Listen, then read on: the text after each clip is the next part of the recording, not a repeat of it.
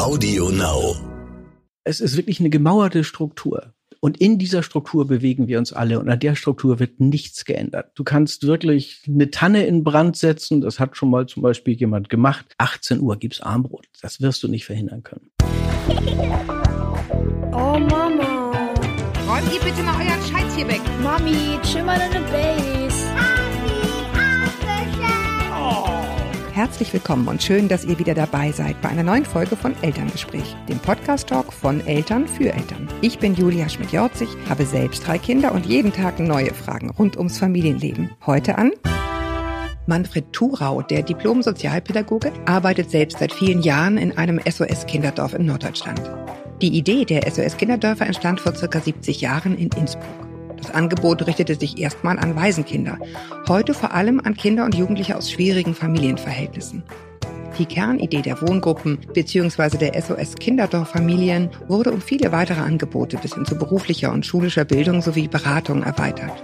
Heute existieren über 2700 Einrichtungen in 135 Ländern. Ja, und eben eine in Norderstedt, wo Manfred Thurau arbeitet. Wir sprechen heute mit ihm, weil wir aus voller Überzeugung eine Kooperation mit den SOS-Kinderdörfern haben, die weltweit über 400.000 Kindern den letzten Strohhalm bieten, um das Leben zu führen, das sie verdienen. In Liebe und Geborgenheit. Hier lernen Sie oftmals zum ersten Mal so etwas wie einen festen Tagesablauf und verlässliche Bezugspersonen kennen.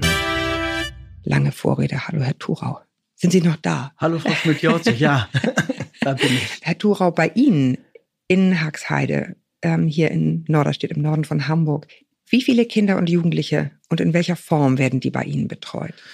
Zurzeit leben bei uns 70 Kinder und Jugendliche. Alter zwischen, ich muss ein bisschen raten, weil die werden ja ständig Eltern haben Geburtstag. Ja, so ist das mit den Kindern. Aber ich sag mal ziemlich sicher vier bis 18 Jahre. Die leben bei uns in Kinderdorffamilien teilweise auch in Kinderwohngruppen. Wir haben zwei Kinderwohngruppen und die Jugendlichen oder jungen Erwachsenen in zwei äh, Jugendwohngruppen. Da geht's mehr um Verselbstständigung. Aber ja. das Wesentliche, die wesentliche Unterbringungsform bei uns, die auch so prägend für den ganzen Verein ist und auch für die Art und Weise, wie wir die anderen ein, äh, die anderen Angebote ausrichten, das sind die Kinderdorffamilien. Ich bin jetzt gerade gestolpert, deswegen muss ich direkt einmal nachfragen. Kinderwohngruppen, das klingt so nach, uah, die sind da gut, irgendwie ne? alleine. Ja. Ja, das ist äh, häufig so, dass die Begriffe, mit denen wir arbeiten, irgendwie so technisch klingen und nicht sehr romantisch. Das tut mir sehr leid. Äh, Kinderwohngruppen, Kinderdorf-Familie, können Sie sich sicher das ist was genau, das vorstellen? Klingt, oder passt einer auf, ja. Ja, und das Familie ist das Prägende dafür. Die Kinderwohngruppen ist ein Angebot für Kinder, die dann zu uns kommen, auch mit der Absicht, die dauerhaft stationär unterzubringen, die aber mit dem Angebot der Familie am Anfang überfordert sind, weil sie Familienalltag in der Form noch nie erlebt haben.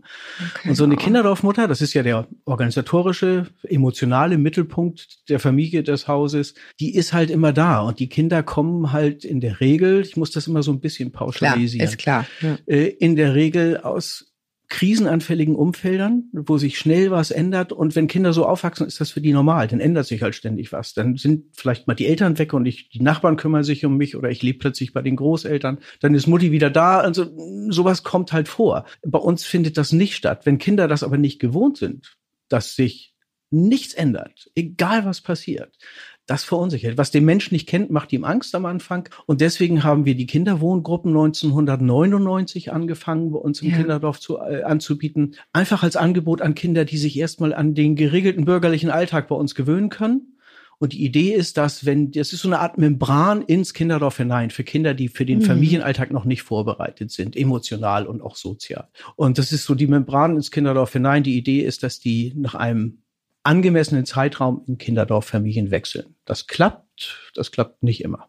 Okay, ich meine, das, da hängt so viel Geschichten dran, ne? Ja. Es geht die ganze Zeit in meinem Kopf so ein Film ab. Was, was muss das für eine Kindheit sein, wenn man überhaupt sich nicht vorstellen kann, wie das gehen kann, in einem, in einer geschlossenen Einheit zu leben? Mhm. Die Kinder kommen zu Ihnen, sagen Sie, und, und sind diese Art Leben erstmal überhaupt nicht gewohnt? Also einige? Ja, aber durchaus die meisten. Ja. Wie kommen die zu Ihnen? Wie ist der Weg ins SOS Kinderdorf? Unsere Auftraggeber und die, die Unterbringung bei uns anfragen, sind immer die Jugendämter. Also mhm. ausschließlich die Jugendämter. Äh, mit denen arbeiten wir dann später auch zusammen, wenn man sich für eine Unterbringung bei uns entschlossen hat. Aber die Jugendämter werden natürlich auf völlig unterschiedlichen Wegen auf die Kinder und die Familien und deren Biografien aufmerksam. Über die Schule, über Nachbarn, Mhm. ähm, häufig auch, muss man dazu sagen, weil sie das familiäre Umfeld der Kinder vielleicht schon über eine Generation oder zwei Generationen mehr kennen. Ich will niemandem zu nahe treten, aber es ist dann auch häufig so, dass die Kinder, die später bei uns leben, aus Familien kommen, die ihre Chancenlosigkeit schon über Generationen auch weiter vererbt haben. Und Jugendämter überstürzen nichts, die warten sehr lange und prüfen sehr sorgfältig. Und irgendwann ist dann eben ein Punkt erreicht, wo man sagt, so bei diesen Kindern oder bei diesem Kind müssen wir jetzt was anderes unternehmen, als wir das bisher getan haben. Wissen Sie, Kinder- und Jugendhilfe in Deutschland ist ja ein System aufeinander abgestimmter und aufeinander aufbauender Hilfen. Das fängt harmlos an. Na, also auch in, in unserem bürgerlichen Verständnis harmlos, Schularbeitenhilfe, äh, vielleicht ein pädagogischer Mittagstisch, dass die Kinder, die nachmittags nach Hause kommen, wo beide Eltern arbeiten, erst noch mal was Warmes zu essen bekommen. Wir sind natürlich dann eher in strukturschwachen Gebieten Mhm. da engagiert als jetzt in wohlhabenden Hamburger Stadtteilen. Und diese Hilfen, diese niedrigschwelligen Hilfen, die erreichen dann häufig schon das, was man erreichen möchte. Wenn das nicht der Fall ist, dann denkt man eben über eine andere Hilfeform nach, häufig eben auf Initiative auch der Jugendämter. Und dann äh, ist es natürlich so, dass die nächste Maßnahme, die man dann ergreift, in der Regel auch stärker in das Familienleben eingreift. So Ja, aufsuchende sozialpädagogische Ja, Familienhilfe. Äh, um es gleich vorweg zu sagen, wir haben das Thema natürlich schon sozusagen am Haken und äh, Okay. haben äh, im Nachgang zu Ihnen eine Familienhelferin, die sozusagen kommt, Mhm. bevor, Okay. äh, bevor es zu spät ist. Und das sind so die ersten Hilfen, ne? wenn man Genau. sozusagen in die Familien reingeht, denen hilft, versucht, ihren Alltag zu strukturieren. Wenn nichts mehr geht, ruft das Jugendamt an und sagt, so jetzt haben wir wieder wen. Mhm. Ich habe auf Ihrer Seite das Wort zunehmend gelesen, äh, bei, und zwar bei einem an- ganz anderen Thema. Da ging es um die Therapie mit Tieren. Und Die da tiergestützte ja, Pädagogik, tiergestützte ne? Pädagogik. Und da stand, dass sie eben zunehmend Kinder bekommen, die sozusagen auf die normalen Angebote gar nicht mehr ansprechen, wo man einfach was anderes braucht, um überhaupt erstmal einen emotionalen Zugang zu finden. Dieses zunehmend, in meiner Wahrnehmung, ist vielleicht auch eine Medienwahrnehmung, absolut, Mhm. ähm, werden das mehr Kinder, bei denen das nötig wird, oder war das schon immer so? Sprich, ist Ihr Angebot, ist, ist da genug für den, für den Bedarf, den es gibt? Wahrscheinlich nie, oder? Ah, Das sind jetzt zwei Fragen. ne? Genug ist es wahrscheinlich nie. Ja, da haben Sie recht. Ja. Äh, als ich noch studiert habe in den 80er Jahren, ich kann mich erinnern, eine Professorin prägte den Satz, soziale Arbeit ist immer die Verwaltung eines Mangels.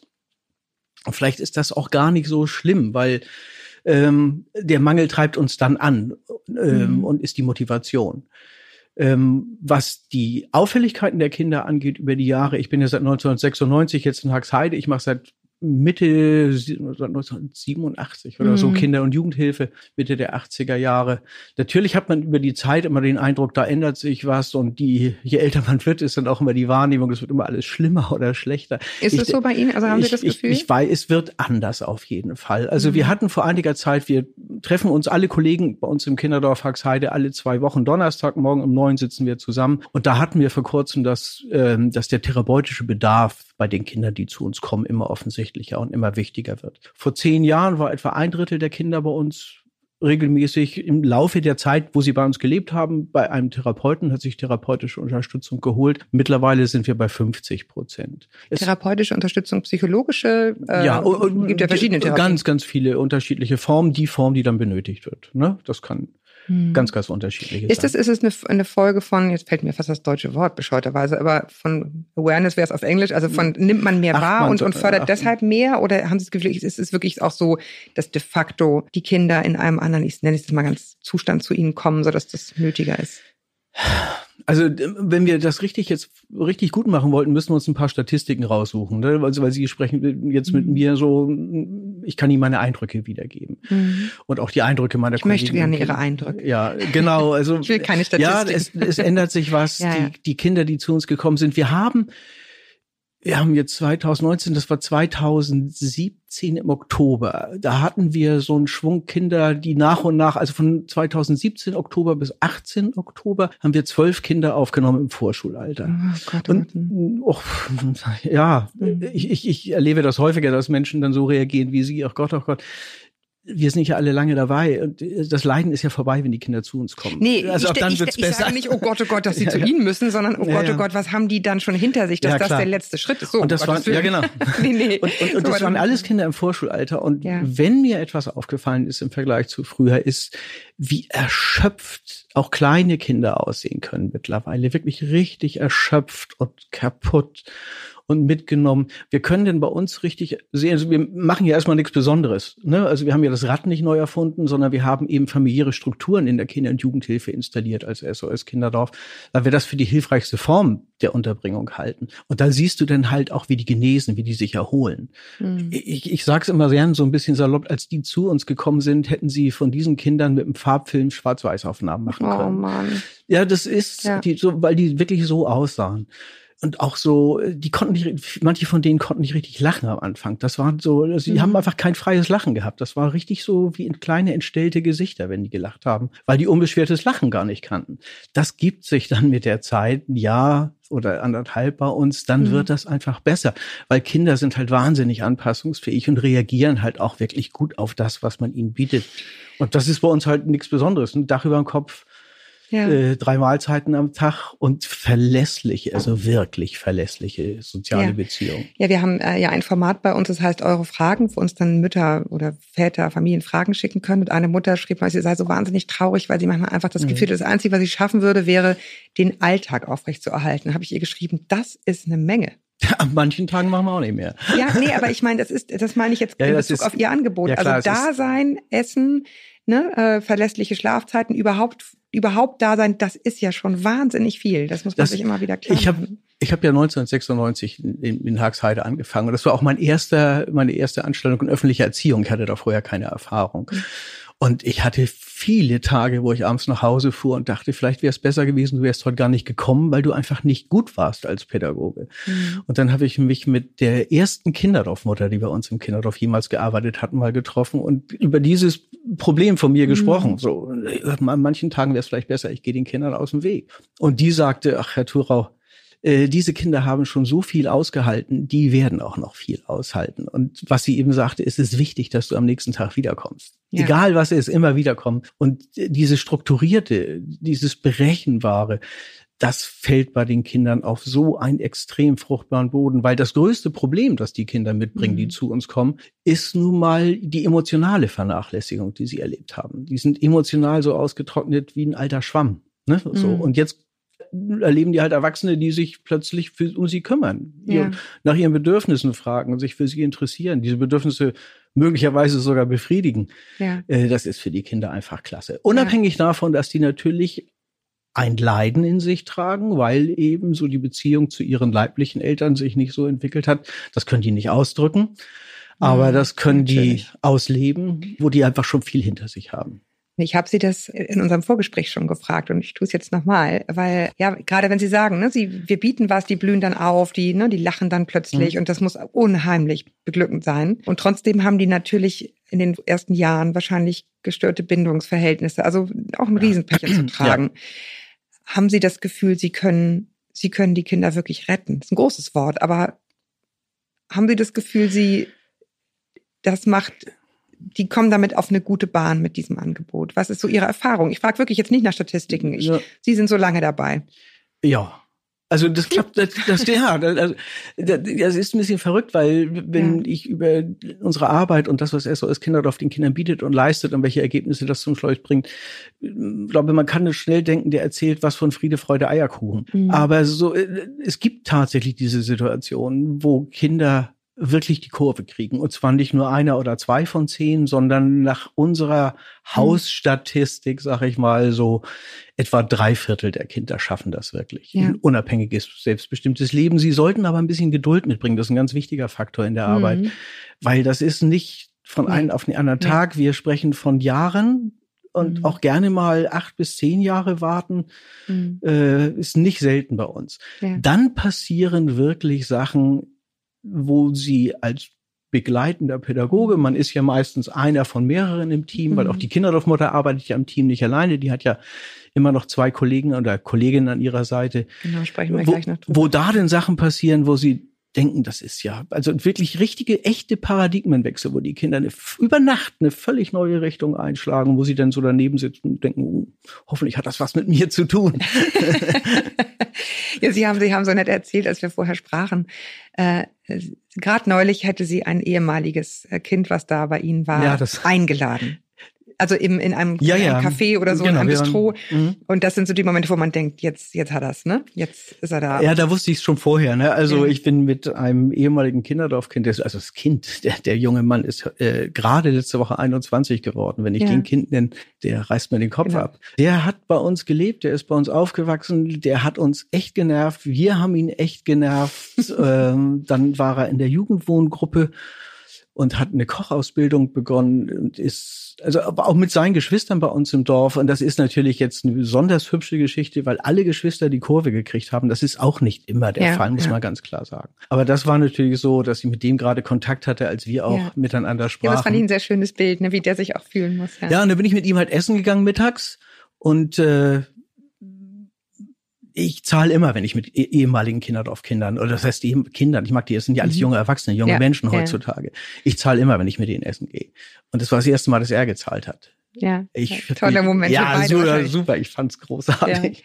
Ich habe äh, im Rahmen äh, meiner Vorbereitung natürlich diese Seite da irgendwie abgegrast und geguckt und gelesen und dann habe ich gedacht, Wahnsinn, eine endlose Liste von Jobangeboten. Ja. Will das keiner machen? Brauchen Sie immer mehr? Also wissen Sie, was ich meine? Es ist ja, ein, Mhm. wir reden jetzt so hier, Sie sind offenbar sehr glücklich mit Ihrem Job und machen Ja, das das gerne. stimmt. Und dennoch habe ich so gedacht, Wahnsinn, warum brauchen die so wahnsinnig viele Leute? Brauch, äh, bauen Sie aus? Ist das so schwer, Leute zu finden? Will das keiner machen, weil es so hart ist? Mm, Nein, Hand das aufs ist Herz. nee, also äh, wenn Sie in öffentlicher Erziehung arbeiten Ja. möchten, dann brauchen Sie ein bestimmtes Talent und die Bereitschaft, das Talent zu entwickeln. Also da bin ich ganz fest überzeugt von. Unsere Wahrnehmung, was Mitarbeiter im Kinderdorf angeht, ist, wer bei uns anfängt, bleibt lange oder geht schnell wieder. Wir sind ja ein spendenabhängiger Verein und Mhm. wenn die Leute sich fragen, was wir aus den Spendenmitteln eigentlich machen, dann unter anderem eben auch Strukturen schaffen, die deutlich über das eigentlich vorgesehene Angebot von Kinder- und Jugendhilfe hinausgehen. Und wenn Sie von Familie, ja. wenn Sie von Familie sprechen, Mama, Papa, ein paar Leute, Sie brauchen Personal. Personal ist in dieser Arbeit ein ganz, ganz entscheidender Faktor. Wie viele Hände haben Sie für wie Mhm. viele Kinder?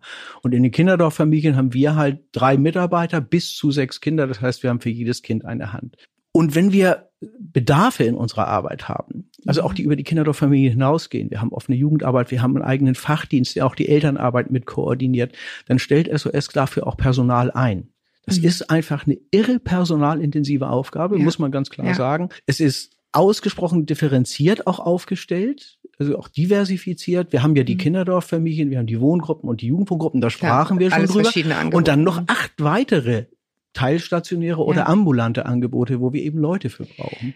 Schwierig, ja, ja. Und es ist nicht leichter geworden, weil äh, in den letzten Jahren auch durch die Flüchtlinge Ja. äh, soziale Arbeit halt endlich stärker in den Fokus der Öffentlichkeit gerückt ist. Ja, und wir und reden ja auch über überall was- Pflege und über ganz andere Sachen noch. Ja. Aber das sind ja alles Sozialberufe und äh, klar, wir brauchen viele Leute und schwierig sie zu finden. Ja, ähm, Sie haben es jetzt selber angesprochen und ich finde das einen ganz interessanten Aspekt. Ich meine natürlich, Sie haben Kinder, die unheimlich viel brauchen, auf Ja. ganz vielen Ebenen. Und dennoch habe ich gedacht, das ist ja das, was häufig Familien einfach auch fehlt. Ihre Struktur ist eben nicht, da ist eine Mutter, die muss alles reißen, Nee, sondern ihre Struktur ist, da ist eine Mutter, die muss eine ganze Menge reißen, aber die ist nicht allein. Nein. Wie genau ist diese Mutter aufge, sag ich mal, aufgestellt, um das leisten zu können oder diese Familie? Wer ist da alles mit dran? zwei Erzieher mit im Haus. Also äh, wir versuchen es so hinzukriegen, dass immer ein Mann, eine Frau ist. Mhm. Dann hat, das ist das Team. Mhm. Die haben in der Regel noch eine Hauswirtschaftskraft. Das ist unterschiedlich, wie oft die ins Haus kommt. Wenn die sechs Lütte hat, Mhm. dann kommt die auch fünfmal die Woche.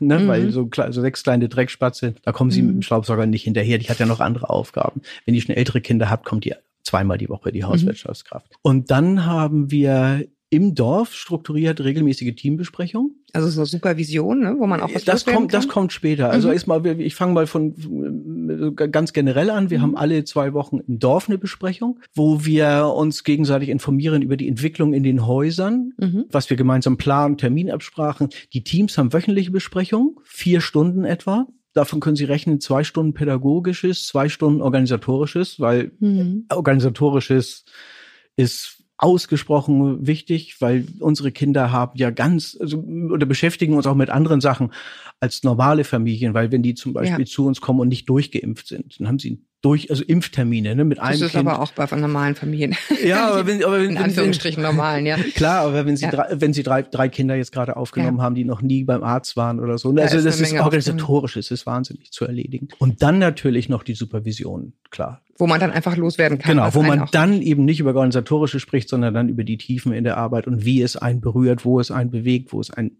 belastet auch, ne, Ja. was man von Kollegen erwartet. Da muss man halt, da, da Ja. spricht man auch sehr offen miteinander alle Themen an. Ich finde ganz, also für, für Hörer, die das jetzt hören und die sozusagen mit diesem Thema keine Berührung haben, aber immer ganz interessant, auch so ein bisschen raus zu extrahieren, was sagt mir das denn für mein eigenes Leben? Ja, und ich, äh, ich finde es Mhm. wirklich immer wichtig, so ein äh, Take-Home nennt man das heute dabei zu haben. Ne? Also ich finde, wenn Sie sagen, diese, diesen Kindern, die so lost sind, fehlt vor allen Dingen Struktur, dann finde ich, ist die Aufrechterhaltung von Struktur schon mal ein riesiges Take-Home. Ja? Ja, also das ja. ist so wahnsinnig viel wert für alle da draußen, die denken, ich schaffe nie was, außer irgendwie den Alltag aufrechtzuerhalten. Mhm. Das ist schon Ja, aber wert. wenn du das schaffst, ist ja schon Eben, das ist schon cool, eine, Menge, ne? eine große Menge für die Kinder. Und was Sie jetzt gerade noch gesagt hatten, eben auch, ich glaube, das ist bei Familien im Moment viel so, dieses, wir müssen das alles alleine schaffen, da auf die Idee würden sie nicht kommen. Wie gesagt, Sie haben jetzt auch Kinder, die Mhm. sehr starken Bedarf auf ganz vielen Ebenen haben, Mhm. aber ist, finde ich, auch was, was man sozusagen für sich mitnehmen kann. Naja, aber die Struktur, also das Kinderdorf an sich ist erstmal so wie was wie eine gemauerte Struktur. Also das ist, Mhm. das sind die Häuser, es ist das Dorf, es bei uns ist ja relativ groß, es ist Mhm. eine Schenkung in den 50er Jahren gewesen, mit sehr viel Platz, als es das Wort Speckgürtel noch nicht gab. Aber es ist wirklich eine gemauerte Struktur. Und in dieser Struktur bewegen wir uns alle und an der Struktur wird nichts geändert. Du kannst wirklich eine Tanne in Brand setzen, das hat schon mal zum Beispiel jemand gemacht. 18 Uhr gibt's Armbrot. Das wirst du nicht verhindern können. Gut, wir wollen jetzt aber nicht äh, zu irgendwelchen Brandlegungen Nein, nein, bitte. nein, nein. Ja, wir haben, wir, wir haben, wir haben die feuergefährlichen Stoffe danach auch Ja. besser versteckt. Ähm, jetzt ein bisschen tricky. Also ich glaube, jeder, der Kinder großzieht und seine eigenen Dinge mitbringt, weiß, wie man da an seine Grenzen kommen kann. Mhm. Sie haben schon gesagt, es gibt für, zu diesem Hintergrund die Supervision. Mhm. Haben Sie auch erlebt, dass es Menschen gibt, die, die einfach sagen, ich, ich, ich kann das nicht? Oder was passiert dann, wenn, das sind ja auch nur Menschen, die da in diesen, in diesen Wohngruppen arbeiten, wenn die einfach an ihre Grenzen kommen? Gibt es irgendein Frühwarnsystem, wo man sagt, da merken wir jetzt so, die kann nicht mehr oder der kann nicht mehr? Gibt es das oder ist, kommt das im Grunde nicht vor? Aufgrund Naja, also auf sich zu achten, selber und auch auf Mhm. andere gehört schon dazu. Wir haben ein System kollegialer Beratung, Mhm. die also unter Supervision angelegt ist Mhm. und die auch in den Dienstbesprechungen halt, also ein System, Mhm. das relativ an, äh, da, da äh, angewendet wird. Ähm, wie war nochmal die Frage? Ja, also inwiefern, inwiefern können Sie sozusagen sowohl helfen als auch kontrollieren, dass, Mhm. dass Leute, die so mit, mit vielen schwierigen Kindern zu tun haben, nicht selber irgendwann an den Rand kommen Ja, und die Nerven ist- verlieren. Ja, ja, wer kontrolliert ja. das? Oder wie, wie da- wird denen geholfen? Da muss, da, da muss, also da achten wir Mhm. auf uns gegenseitig, aber da muss man auch vor allen Dingen auf sich selber achten. Das ist ganz, ganz wichtig. Also das, glaube ich, haben wir alle schon gehabt, dass die äh, Arbeit uns in Situationen bringt, die extrem belastend sind, weil wenn die Kinder sich mit uns streiten wollen, die sich ja nicht mit Mensch, Manfred, du bist doch Sozialpädagoge, ne, sondern die wollen sich mit mir streiten. Das muss authentisch sein. Das kann sehr, sehr belastend sein. Ich habe da auch viele Sachen mit nach Hause genommen. Man muss das dann einfach mitkriegen und sich dann auch entsprechend Hilfe bei den Kollegen oder auch beim Chef holen und sagen, ich komme mit der Supervision nicht aus, ich brauche noch Einzelsupervision. Auch das ist bei uns möglich. Und äh, ja, Kontrolle ist so ein böses Wort, aber die Tatsache, dass die Leute sozusagen Mhm. zu zweit in den Familien sind, ist das auch eine gewisse Kontrolle, dass da nichts anbrennt? Nein, das ist einfach, damit sie genug Ja. Hände für die Arbeit Ja. haben. Äh, aber vielleicht noch mal, jetzt habe ich ja noch mal zu Ihrer Frage zurück. Ja.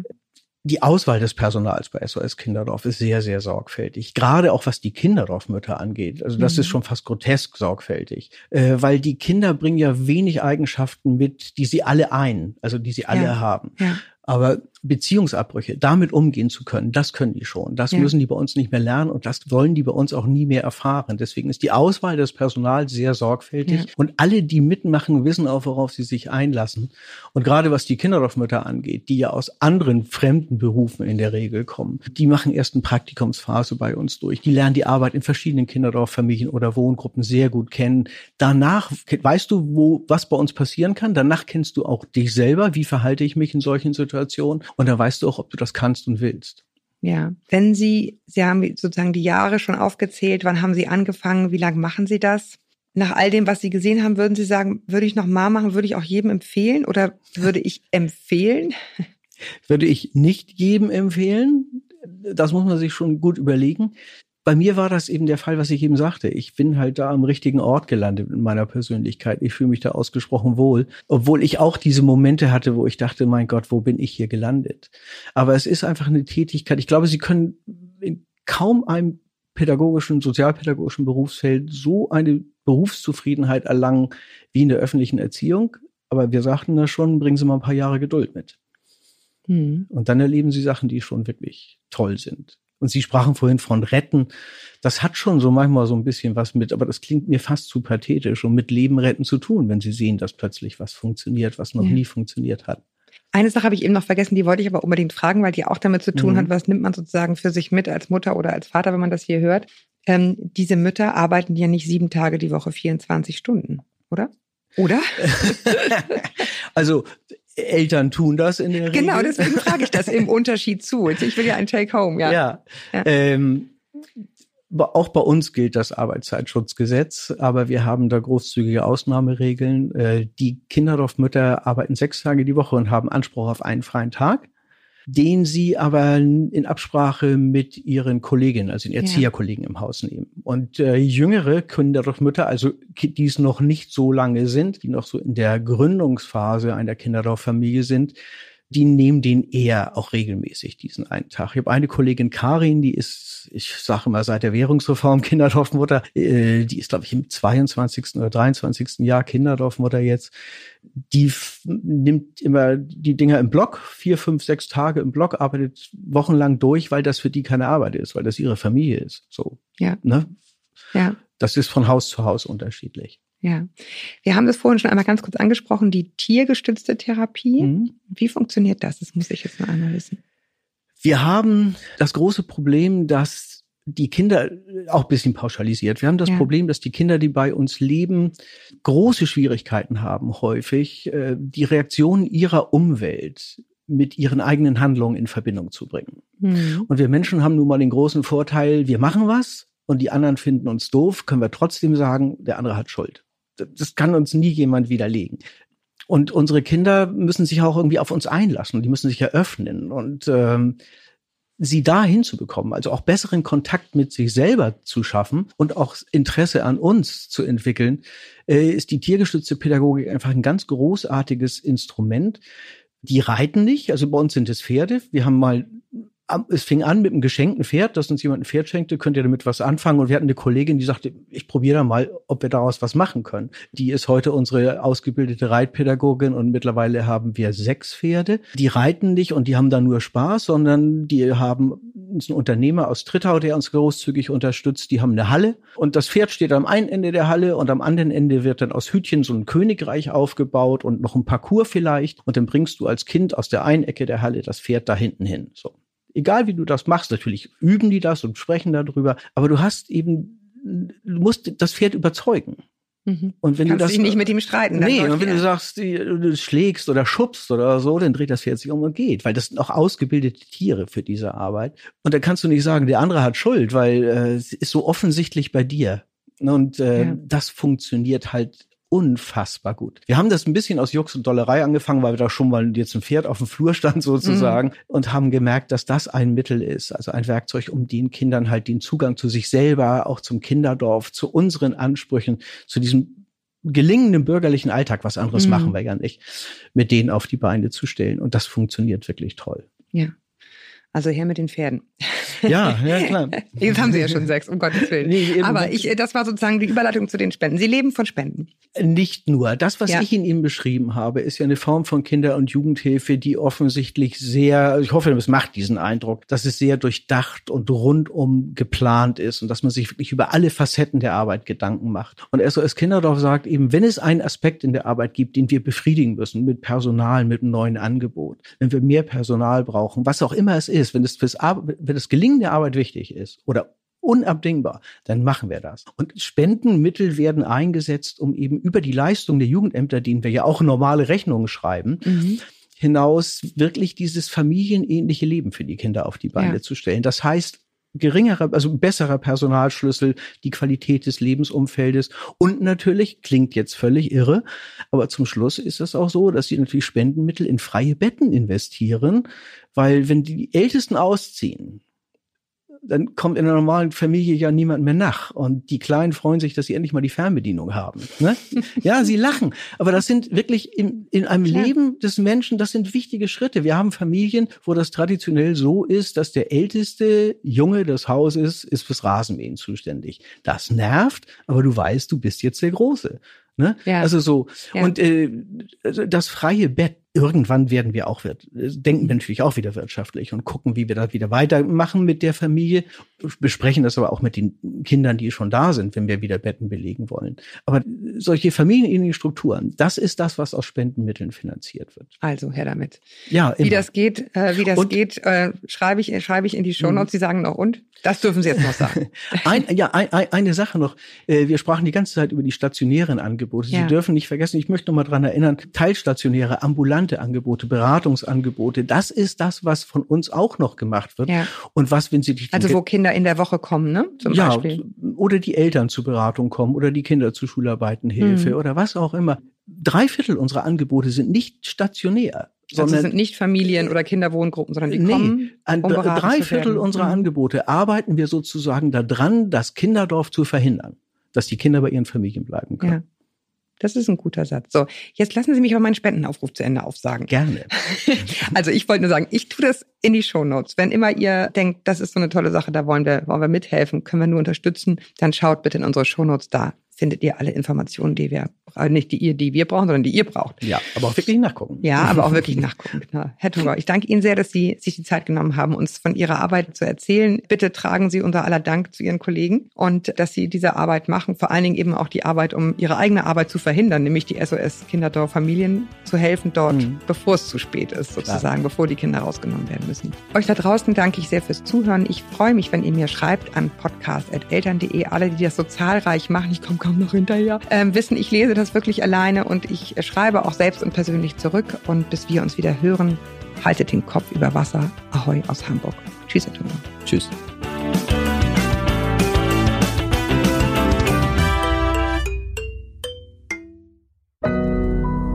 Audio Now.